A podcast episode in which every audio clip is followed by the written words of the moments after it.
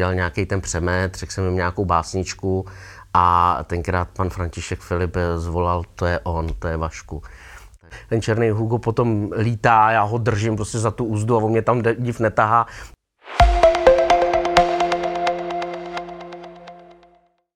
Když mu bylo 10 let, stal se v tu dobu asi nejslavnější a nejmilovanější dětskou filmovou a televizní hvězdou. A zvolání Vašku si pamatuje snad každý, kdo Cirkus Humberto viděl. Proč ho nevzali na konzervatoř, co dnes dělá, čím se živí a v jakém dalším filmu z cirkusového prostředí se objeví? I na to mi snad odpoví můj dnešní host, Pavel Mank. Pavle, ahoj, vítej. Ahoj, dobrý den. Od natočení Cirkusu Humberto uplynulo 33 let. Pavel Mank tehdy, Pavel Mank dnes. Změnilo se to hodně? Kromě věku? Eh, kromě toho, že jsem vyrost do šířky, ne do výšky tolik. Eh, změnilo samozřejmě, hodně se toho změnilo, tak je to opravdu přesně, jak jsi říkal, už nějakých 33 let, teda nebo kolik, už tolik opravdu. Tak, no, bylo ti asi 10, že jo? Bylo, ano, když jsi začala natáčet, tak 8 vlastně de facto, takže 10, když se snad vysílalo poprvé, takže už je to opravdu tak dlouho. Samozřejmě já jsem prošel šíleně, co se týče škol a co se týče zaměstnání, takže opravdu, opravdu se toho změnilo hodně. Hlavně samozřejmě to, že už nejsem teda ten úplně malinký vašík, ale už jsem teda dospělý vašku. Ty jsi v dětství dělal sportovní gymnastiku? Ano. To tě předurčilo k tomu, že si tě vybrali eh, právě do Cirkusu Humberto a vybrali si tě hned pro hlavní roli, nebo s tebou jako počítali jak, mimochodem? Eh, no, vybrali si de facto hned pro hlavní roli, eh, protože tenkrát eh, pan František Filip nebo vůbec celý štáb dělal teda konkurs na toho Vašíka, prohledávali různé různý školy a různé sportovní kluby a cirkusové rodiny a nedařilo se jim právě najít toho Vaška, a můj trenér gymnastiky, tenkrát pan Kocián, mě právě vytáhl na tenhle ten konkurs, kde teda, kde teda jsem udělal nějaký ten přemet, řekl jsem jim nějakou básničku a tenkrát pan František Filip zvolal, to je on, to je Vašku. Takže opravdu mi potom jsem odešel domů a za nějaký měsíc, nebo toho telefon doma, ještě tenkrát pevná linka, že tak telefon, že teda by mě chtěli do natáčení, do hlavní role do cirkusu Humberto. Maminka řekla, ani náhodou to nepřipadá v úvahu, ať nikam nebudu vozit, někam s tebou jezdit, tady to ne. Eh, takže ze začátku jsem mu i pan Kocián jezdil, dokonce můj trenér, než moje maminka tím, že jako mladá milovala cirkus, tak pochopila, že to je pro ní příležitost se dostat do cirkusu a mezi herce, tak začala jezdit se mnou ona. Jaký to bylo pro kluka v osmi, potažmo v deseti letech stát se opravdu velikou filmovou hvězdou, protože ten seriál byl obrovský a sledovali ho snad všichni, kteří měli televizi v tu dobu?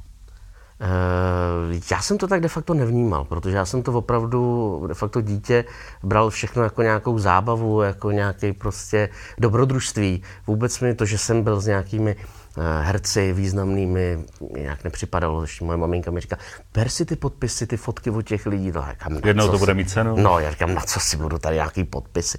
To je blbý. Prostě jsem s nima byl, jak se zvířaty, tak s těmi umělci. A přišlo mi to normální, přišlo mi to zábavní, spontánní, takže tak to je. Já říkám, i to, i to herectví toho dítěte, dítěte podle mého názoru není nikdy herectví. Je to jenom spontánnost, že ten člověk takový prostě je. A proto je to krásný toho dítěte. Ty jsi byl spontánní, byl jsi takový uvěřitelný, právě asi proto, že jsi nebyl zasažený od malička tím herectvím. Eh, dělalo ti něco, nějaký zásadní problém? Třeba naučit se ten text, aspoň tu kostru toho, i když to asi nebylo úplně slovo od slova všechno vždycky? Uh, ne, nedělalo mi to problém. Uh, já jsem se básničky a ten to vždycky učil jednoduše a rychle, takže uh, scénář mi problém rozhodně nedělal. Dneska, když na to teda koukám, tak spíš mi dělal problém, bych řekl, nějaký, nějaká mluva, mluvy, tak jak by, když tam slyším slovo direktore, jak tam říkám direktor, to vůbec mi není rozumět, tak se musím smát ale, eh, ale jako neřekl bych, jako naučit se jezdit na koni, pro mě to samý byla výzva a zábava tím, že jsem měl k tomu sportu blízko, dělal jsem tu gymnastiku, takže si nemyslím, že by byl pro mě, pro mě něco tak nějak upřímně velký problém. Co ve škole, protože spolužáci samozřejmě zjistili, že e, začínáš natáčet a měl si spoustu zameškaných hodin, mm-hmm. tak jak to fungovalo tam? E, ve škole to byl problém, samozřejmě ve škole jsem procházel samozřejmě se samýma stoličkama se sama čtyřkama a to ještě dneska musím poděkovat i pánům a paním učitelkám, protože jinak bych vycházel určitě s pětkama. Eh, tím, jak jsem opravdu ve škole nebyl, tak jsem měl i doučování eh, od české televize tenkrát domluvený, eh, všechno, takže škola byla pro mě problematická. Ve škole to brali v pohodě, samozřejmě byly tam nějaké narážky, no jo, ty si o sobě něco myslíš, ty jsi jakoby namyšlený nebo cokoliv jiného. Eh, takže asi tam bylo. Já jsem měl výhodu to, že vlastně, jak jsem dělal gymnastiku, tak kolegové, který, který eh, se mnou chodili i do školy z gymnastiky, tak taky hráli v nějakých pohádkách. Eh, s Jirkou Kornem jsme vlastně tenkrát jezdili i jako taneční skupina, takže oni měli taky blízko k tomu natáčení, takže to nebyl takový, takový problém. Ne, prostě tím, že měli blízko, tak to se nevnímali tak nějak špatně. Ty už si to tady řekl před chvilkou, že jsi si ani neuvědomoval, vedle koho stojíš, protože tam byli lidi jako Haničnec, Brzobohatý, Růžek, Kemr, Hanzlík, Veškrnová, Bohdelová, mimochodem Libuška Šafránková a pan režisér Filip, oba nedávno odešli. Tak jaká je vzpomínka na ně? Uh, Někoho si pamatuju více, někoho méně, jak to tak bývá. Samozřejmě pan František Filip byl úžasný režisér, jak na něho i všichni vzpomínali tím, co všechno natočil, ale on byl opravdu nesmírně eh, milý a hodný člověk, takže s ním se pracovalo krásně. Když my jsme museli být jako děti opravdu, nebo jsou rošťáci, takže nás skrotit muselo být něco a navíc ten věčný strach, že se nám něco stane a tím se předuší celý natáčení, by byla katastrofa takže na něho vzpomínám velmi rád. Ještě to jsme byli pozvaní eh, do Dobrušky, kde jsem tenkrát měl možnost ho tam odvážet autem, takže jsme opravdu měli celou cestu tam a zpátky si povídat spolu, měli možnost a to bylo opravdu krásný. Takže na něho vzpomínám velmi rád. Na pana Haníčince samozřejmě vzpomínám velmi rád, protože za ním jsem jezdil do Bratronic eh, i po natáčení. takže to určitě na pana Kemra, s kterým jsem potom hrál i de facto ve Stavovském divadle, Tajní peníze, tajná láska, uh, takže určitě na tyhle ty velikány vzpomínám velmi rád. Vy jste s panem Kemrem měli takový rituál v tom divadle, že jo? Malý. O co šlo? Eh, tak pan Kemr, pan Kemr vždycky, když jsme šli na scénu, tak mě, tak mě vždycky pokřižoval, dal mi pusu na čelíčko a říká, Pavlíku, tak jdeme do toho. Vždycky jsme šli spolu. Byl někdo z těch herců, kdo tě učil nějaký lumpárny, co jsi si jako tak zvaně odnes a dodnes na to vzpomínáš? Eh, tak přímo asi ne, ale samozřejmě eh, tím, že pan Haničinec byl takový své ráz, samozřejmě byl to takový, že pro sport, prostý slovo nešel daleko, takže od něho jsem určitě pochytil různá, různá, různé vtípky a různé uh, sprostomluvné říkanky a tak dále.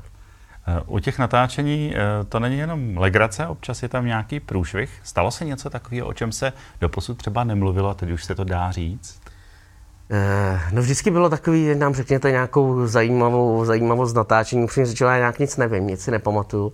Tím, že jsem byl věčně, věčně hlídán, abych opravdu nevlesl někam do klece k nějaký dravý eh, zvěři. Eh, krom toho, že se mi podařilo utéct a vylíst tenkrát na tu, na tu plachetnici ohromnou, kde málem všichni zešíleli, když mě hledali. To bylo v Polsku, ne? To bylo v Polsku, ano tak eh, tam byla plachetnice a si můžu nahoru, oni jasně, že jo, tak jako jsem šel nahoru. Samozřejmě, což nikdo nevěděl, jsem dostal opasek s karabinama, kde jsem se de facto jistil krok za krokem, takže se nic stát nemohlo, což oni nevěděli, když mě hledali a ten jeden jim ukázal, že jsem nahoře, no tak to málem zešíli, takže tenkrát jsem dostal velký CRS. Ale dopadlo to dobře, ale jinak si tak nějak nepamatuju, eh, nepamatuju, že by se něco eh, šíleného stalo.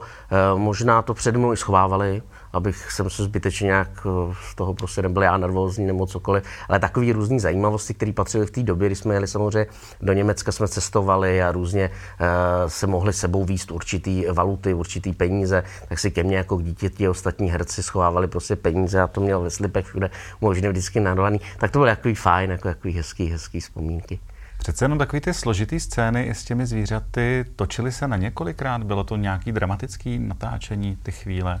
Bál jsi se třeba těch šelem? Uh, nebál, opravdu jsem to bral jako hru. Uh, uh, jako myslím si, že nějak, samozřejmě s těma zvířaty se to točilo na xkrát, protože nikdo člověk, nikdy člověk nemůže předpovídat, co to zvíře udělá. Vím, že ta jedna scénka eh, třeba eh, s tím poníkem, když jsem mu převáděl z jedné stáje do Šapito a on tenkrát tam vlastně se mnou, ten černý Hugo potom lítá, já ho držím prostě za tu úzdu a on mě tam div netahá, tak to skutečně tam bylo, to ne, že bychom to nějak nahráli, on mě tenkrát i kousnul do svalu, jak jsem měl ohromnou modřinu, prostě dostal nějakou špatnou náladu, hmm. prostě nebyl úplně, neměl dobrý den den a nechtěl jsem mu prostě natáčet. Takže tohle to se opravdu, ten přechod na těch de facto 200 metrů se točil opravdu tenkrát na 20krát. Takže občas to bylo zlouhavější, protože, jak říkám, ty zvířata člověk jim nemůže říct, tady budeš stát, to budeš dělat a oni to přesně budou dělat. Ten seriál se točil zhruba dva roky. Ano. Když se potom začal vysílat, z tebe musela být obrovská hvězda. Tebe museli potkávat, zdravit všude, chtěli se s tebou fotit, samozřejmě nebyly ty mobily. Co jsi prožíval? Uh... Bylo to, bylo, to, bylo to zajímavé, bylo to veselý. Kolikrát jsem mi v metru přejel ich zastávek, když jsem jel, protože samozřejmě nějaká babička si ke mně přisedla a začala mi tam vyprávět, a jak, jak jsem úžasný, a Pavlíčku, a Pusinku, a tohle. To. Takže to nešlo odejít. Samozřejmě velmi příjemný v tom věku těch 13 let to bylo eh, o, těch, o těch mladých dam. Mm. Samozřejmě, když mi psali dopisy, prostě 18 letá holka, že si na mě počká, eh, až mi bude taky 18, pak že si mě veme a takový, dostal jsem různé takové i lehtivé fotografie, různě jako s ručníčkem takhle jenom a v plavkách. Tak to bylo hezký, to bylo samozřejmě příjemný, ale já myslím, že jsem docela stál eh, jakoby stále nohama na zemi, že jsem mhm. nebyl zase až tak, jako že by mi vyroste nosánek nahoru, eh, ale určitě ano, částečně, protože já vždycky do dneška říkám, zpětně nad tím přemýšlím, že je to paradoxní, ale ty lidi to z těch lidí dělají kolikrát sami. Mm. Jo, aniž by člověk chtěl, tak prostě jsem šel, někam jsem stál ve frontě, že si jdu něco koupit. Ježiš, vy jste pán, pán, pojďte, nestůjte, pojďte sem. Kam ne, já jsem tady byl až po nich, ne, pojďte, to je dobrý. Jo, a takový, že protekce prostě. Protekci prostě to vnucují sami ty lidi a pak samozřejmě ty lidi tím logicky rostou, protože mají případ, že jsou teda výjimeční, takže si můžou x věcí dovolit. Ale já myslím, že jsem stál eh, nohama eh, na zemi tím, že jsem nebyl de facto z herecké rodiny, že jsem tohle neznal, tím, že jsem chodil eh, do školy normální, tím, že mě de facto možná dobře nevzali tenkrát na konzervatoř a zůstal jsem tedy na obchodní škole, tak tím vším, že jsem stále byl v tom v normálu, tak možná proto, proto jsem zůstal nohama na zemi. Vídáš se dodnes s někým z toho seriálu? Ono už tolik lidí nežije, ale je někdo, s kým se třeba občas potkáte, napíšete si? Uh, jako stále s, s herci, v, jak s kterými jsem se tenkrát chystal třeba na konzervatoř, uh, a nebo kterých jsem po, poznal později i při natáčení, uh, se občas vídáme, nebo si píšem, nebo tohle, ale jako ne nějak, nějak stále, nebo aby to mělo nějakou náhodně. Mě zaujala ta věc, že ty si tehdy za ten film dostal honorář v, ve výši, za který se, nebo který se dneska dává sotva za jeden natáčecí den, no. možná i to je vyšší.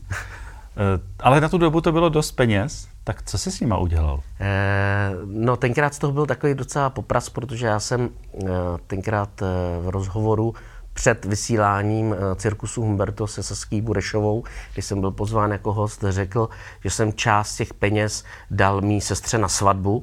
Upřímně řečeno, dnes, do dneška ani nějak nevím, jestli to vůbec byla pravda, anebo jestli jsem to prostě s nějakým důvodem řekl. Prostě jednoduše jsme ty peníze eh, s maminkou a to on to rozfoforovali. Samozřejmě jsem si mohl koupit spousta věcí ale eh, tím se spustila neskutečná lavina, protože tenkrát byl nějaký pan, pan doktor, tuším, že Pánek nebo něco takového nějak se jmenoval, který psal do Rudého práva o, eh, o rodinném právu a ten samozřejmě okamžitě napadlo něco takového, že to nepřipadá v úvahu, že já jsem ty peníze měl mít na účtě až do svých 18 let a ani rodiče bez nějakého souhlasu a snad do výši do tisíce korun na ně nemají právo šáhnout. Takže opravdu to šlo asi jako čtyři právnický články. rozbor. Právnický rozbor, teda když už jsme měli strach s maminkou, že půjdeme k soudu, má několik tomu, ale tím, že teda lid se vzbouřil, začal panu doktorovi psát eh, mravné dopisy, tak potom vyšel, vyšel článek článek poslední necháme eh, Vaška Vaškem, Cirkus Umberto, Cirkus Umbertem a budeme se věnovat jiným věcem.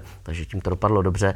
Ale jak říkám, opravdu na nevím, jestli se nějakým způsobem přispěl, mám pocit, že to zaplatil tatínek tenkrát eh, celou svatbu sestry, ale eh, já jsem si samozřejmě koupil, chtěl jsem strašně moc Simpsona motorku tenkrát, kterou moje maminka zakázala, protože nechtěla, abych se někde rozmáznul, ale koupil jsem si samozřejmě spousta drobných věcí a jako měl jsem jaká. Pro mě to bylo zase opětovně, já jsem tomu nedával žádnou vážnost, takže to, že jsem třeba jel do Baden-Baden točit uh, Peter Pana uh, a tam jsem si prostě koupil uh, dvojče, kazeťák a VHS rekordér a takový, tak jsem to bral, jsem si to prostě koupil. A když se mě ve škole potom ptali, co jsi si přivez z toho Německa, tak jsem řekl nic. A říkal, jak nic? No jenom to a to a to. A všichni jenom. Jo, na tu dobu. Na tu dobu. Ale pro mě to prostě, já jsem nikdy nepřikládal těmhle těm věcem nějaký velký význam. Bral jsem to tak jenom, že je to fajn, že se mi to líbilo, že to chci, tak to mám.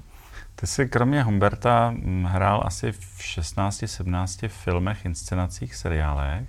No ono toho bylo docela dokonce i víc. Já jsem jednou jsem si dal takový, když eh, jsem se začal, eh, když jsem to jakoby přešla ta moje, eh, ta moje životní etapa, kdy jsem chtěl na všechno zapomenout, jakoby, že jsem kdy točil něco nebo tohle a zase jsem se k tomu začal vracet tak jsem si začal ty staré smlouvy a scénáře a všechno to, co jsem díky bohu nespálil a nechal jsem si to v krabicích eh, zkoumat a došel jsem de facto k nějakému číslu nějakých 33 inscenací pohádek Dokonce. a různých účastí v seriálech, nějakých dílech, prostě jak bylo třeba i právě taky Baden-Baden, Festim Satel, eh, kde jsem hrál v jednu nebo ve dvou dílech, takže to bylo opravdu hodně. Až sám jsem byl překvapený a paradoxně na spousta věcí, které se točily v Brně, eh, jsem se až potom nějak rozpomněl, a nebo dokonce eh, jsou i inscenace, které de facto ani nevím, že jsem tam kdy hrál a opravdu jsem tam hrál.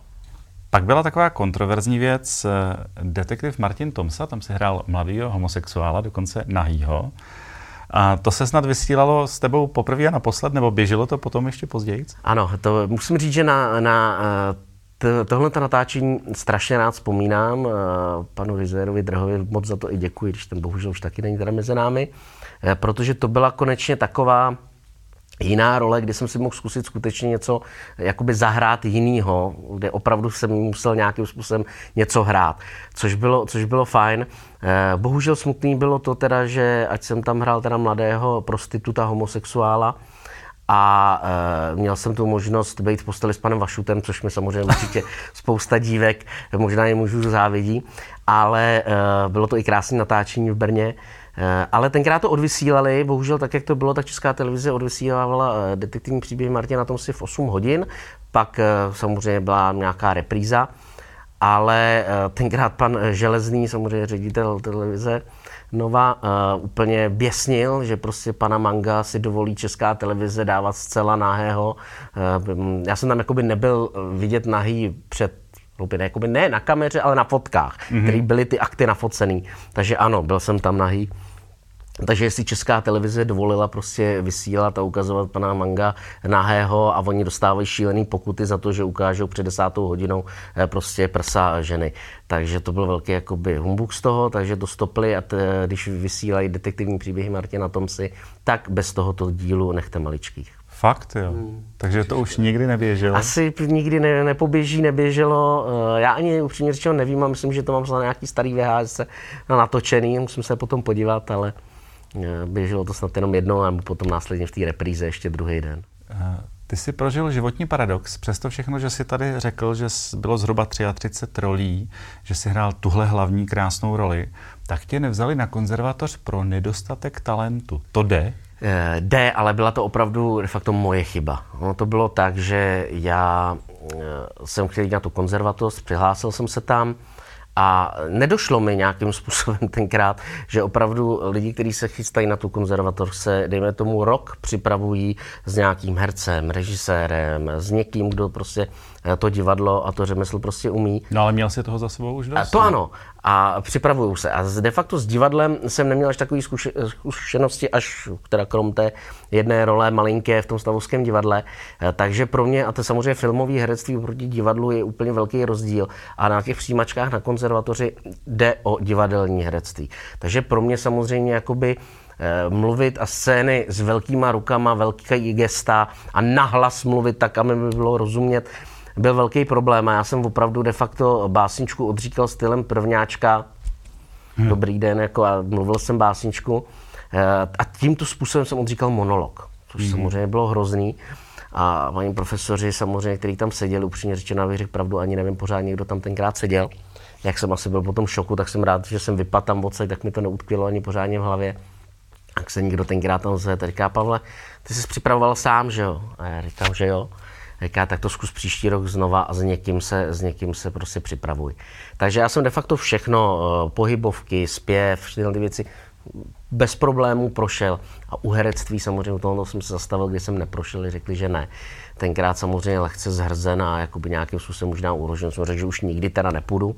Eh, pak jsem si to rozmyslel, eh, chviličku jsem eh, jako špekuloval, že teda se přihlásím znovu, možná jsem i tu přihlášku přidal, ale už jsem na ty zkoušky nešel a nakonec jsem se neučil. Což jsem dneska i na jednu stranu rád, protože jsem šel trošičku zase jiným, jiným, jiným směrem a šel jsem na tu obchodní školu vlastně a vyučil jsem se jiným řemeslem, dá se říct.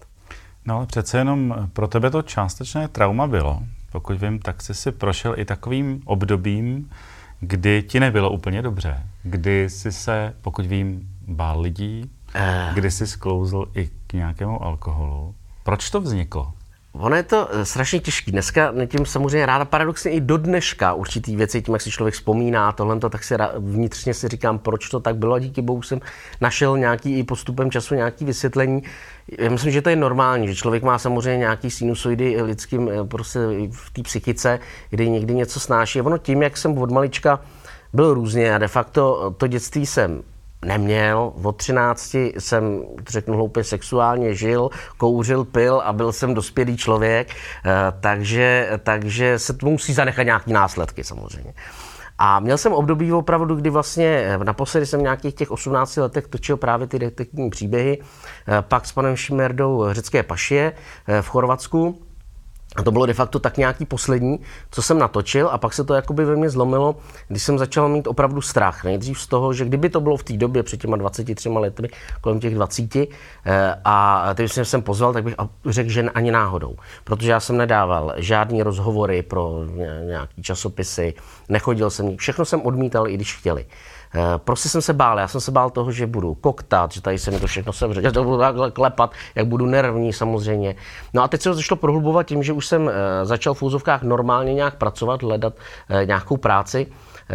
tak jsem, já nevím, dělal číšníka v restauraci. Byla strašná sranda samozřejmě, když jsem nejhorší na to samozřejmě myslet. A já když jsem si říkal, že teď odnesu těm lidem to kafe nebo ty polévky, a říkám, no jo, a co když se mi rozklepou ruce, když tam teďko vyjdu? Tak co se stane samozřejmě v tu chvíli, když to člověk řekne, tak se mi tak začaly dělat ruce a já jsem se vrátil zpátky, že jsem to všechno rozlil. No tak samozřejmě na to, co pomůže, tak je, aby se člověk uvolnil, tak je samozřejmě alkohol. Hmm. Takže fajn, dát si panáčka, pivečko člověk to a pak jsem tam lítal po tom place jak king, že jo, ruce absolutně se nehly super. No jo, ale samozřejmě to nejde stále, to hmm. prostě nejde. V tu chvíli je to fajn, člověk si řekne, dobrý, mám tamhle něco, to zvládnu, ach si dám panáčka, dám si tohle a bude to dobrý. No ale to je samozřejmě, ono to pomůže, ale je to cesta do pekel. Že? Takže to, co člověku pomáhá, tak mu začne naopak škodit. Jednoduše, když se člověk opije a druhý den se probudí, zapije depresi nějakou a probudí se, tak ta deprese je ještě horší, protože samozřejmě se to vrátí všechno. A takhle to funguje i u tohle. Takže eh, tenkrát jsem díky bohu tak nějak jsem se zastavil a řekl jsem si, že takhle to nejde. Eh, přemýšlel jsem i jestli oslovit nějakého psychologa, psychiatra, psychoterapeuta. Eh, tenkrát jsem to neudělal, když možná by to bylo jednodušší a snažší, dneska už bych to udělal. Tenkrát jsem jenom teda hledal na internetu, co jak to může být a co by mi pomohlo. A i sám sobě z těch příběhů jsem pochopil, že tak, jak to v životě bývá, je nejlepší se tomu postavit. Takže sám si se z toho... Takže sám jsem si řekl dobrý a postupně jsem si to jakoby dávkoval, že když už mi někdo konečně zavolal zase pro rozhovor, tak jsem řekl, jo, dobrý, zvládneš to, půjdeš do té kavárny, nedáš si hold kafe nebo čaj, abych to nevylil, jak budu nervózní, dáš si jenom vodu nebo si neobjednáš. Tak už jsem to měl připravený scénář a odrežírovaný, sám co sobě je sám sobě. Ano. Mm-hmm. Co se může stát, abych se vyvaroval nějakým trapasům a nějakým věcem, když prostě, takže taky jsem to měl jasně nalajnovaný a šel jsem proti tomu. Takže eh, ano, když jsem byly ty první rozhovory, tak jsem se klepal. Paradoxně jsem i zjistil, že spousta těch vnitřních třesů, si člověk myslí, že to tak je, tak není. Já si pamatuju, že tenkrát jsem dělal i rozhovor, eh, někdo chtěl nějaký povídání do televize, já úplně cítil, jak mi tady lítá tvář. Já jsem říkal v duchu, no to bude vypadat, se mi klepe celý obličej. No ono tak nebylo, že byl vnitřní nerv mm-hmm. samozřejmě, který jsem mi chvěl, ale na té obrazovce to vidět nebylo. Takže šel jsem prostě eh, tomu stříc a postupně se to odbourávalo, eh, že postupně jsem myslel, že všechno je absolutně v pořádku a zase jsem mohl zpátky, když jsme byli, tenkrát jsem se věnoval i později eh, horolezectví, takže když byly někde nějaký závody, říkají, Pavle, jak nám něco řekli, tak jsem se byl schopen i se postavit a říct, hele, tak vám všem děkuju za to, že jsme tady mohli být v těch 20 letech, prostě, když jsem tím, tak bych to neudělal prostě. Možná po flašce vodky. Ty dneska se živíš úplně něčím jiným, pracuješ v soukromé firmě. Ano co takový to nutkání zpátky před kameru do divadla, neláká tě to? Uh, já už to mám teď jinak trošku postavený. Já samozřejmě se tomuhle tomu absolutně nebráním. Vůbec jakýmukoliv pozvání jsem, jakýmukoliv natáčení. Paradoxně jsem se eh, po dlouhé době dostal k roli právě přes moji současnou profesi, eh, kdy jsme pro jednu produkční firmu měli zařizovat ostrahu nějakého natáčení, prostě, které probíhalo. A paní producent říká, hele Pavle, my tady máme jednu roli rybáře, neudělal bys tam tam, nezahrál bys nám. Já říkám, jasně, proč ne? Říkám, bude sranda. Aspoň, že jsem skutečně měl jeden krásný noční natáčecí den, ehm, kdy jsem se zahrál rybáře a měl jsem tam pár větiček, takže to bylo fajn. Takže dneska už to beru jako takovou výzvu, takovou zábavu, takový zpestření toho, co, toho normálního života, který teď vedu. No a já jsem v úvodu říkal, že se zřejmě objevíš ve filmu z cirkusového prostředí, který bude po těch 33 letech opravdu první z toho prostředí. Uh, jaký to bude film, kdo ho točí a co tam budeš hrát? Předpokládám, že artista to nebude, promiň. ne, tak eh, ano, artistu ne, ne, budu tam hrát policistu, to bude taky zajímavý. Zase uh, točit, točit to bude Artur Kaiser, takže z cirkusového de facto prostředí, z cirkusové rodiny. Uh, a nevím, jak co víc můžu prozradit nebo ne. Tuším, že pokud vím, tak si tam zahrajeme spolu. Budu takže já velmi. A nechte se překvapit. Um, co, co tě čeká dál? Na co se těšíš nejvíc teď v následujících měsících? Protože všichni jsme si užili ten covid, ten lockdown, kdy jsme nikam nemohli. Chystáš se na léto s rodinou někam? Eh, určitě my pojedeme eh, za přáteli do Srbska, mm. takže tam budeme, budeme tam vlastně v tom srbsko-rumunském banátu vlastně projíždět ty vesničky a mm, po té krásné krajině se tam projedeme, takže jedeme takhle. Nikam k moři letos asi se nechystáme, přece jenom teď bylo volnější, já budu pokračovat do své práci na baráčku, na zahradě. Teď jsem se zbláznil a začal jsem, už jsem dostavil konečně jezírko, takže jsem si tam udělal takový krásný zátiší, takže já si odpočívám tím, že dělám na baráčku. No tak eh, já ti přeju, ať ty tvoje sny a plány vyjdou, ať se ti daří celé tvé rodině. Hlavně zdraví a stálý krásný úsměv, protože mám pocit, že eh, vlastně ten se vůbec nezměnil. Ten pohled těch očí a ten úsměv, který znají diváci z Cirkus Humberto, je tam pořád. Tak snad zůstane, snad se nic nezmění. Já strašně moc děkuji za pozvání a nashledanou a díky. To byl náš dnešní host, Pavel Mank,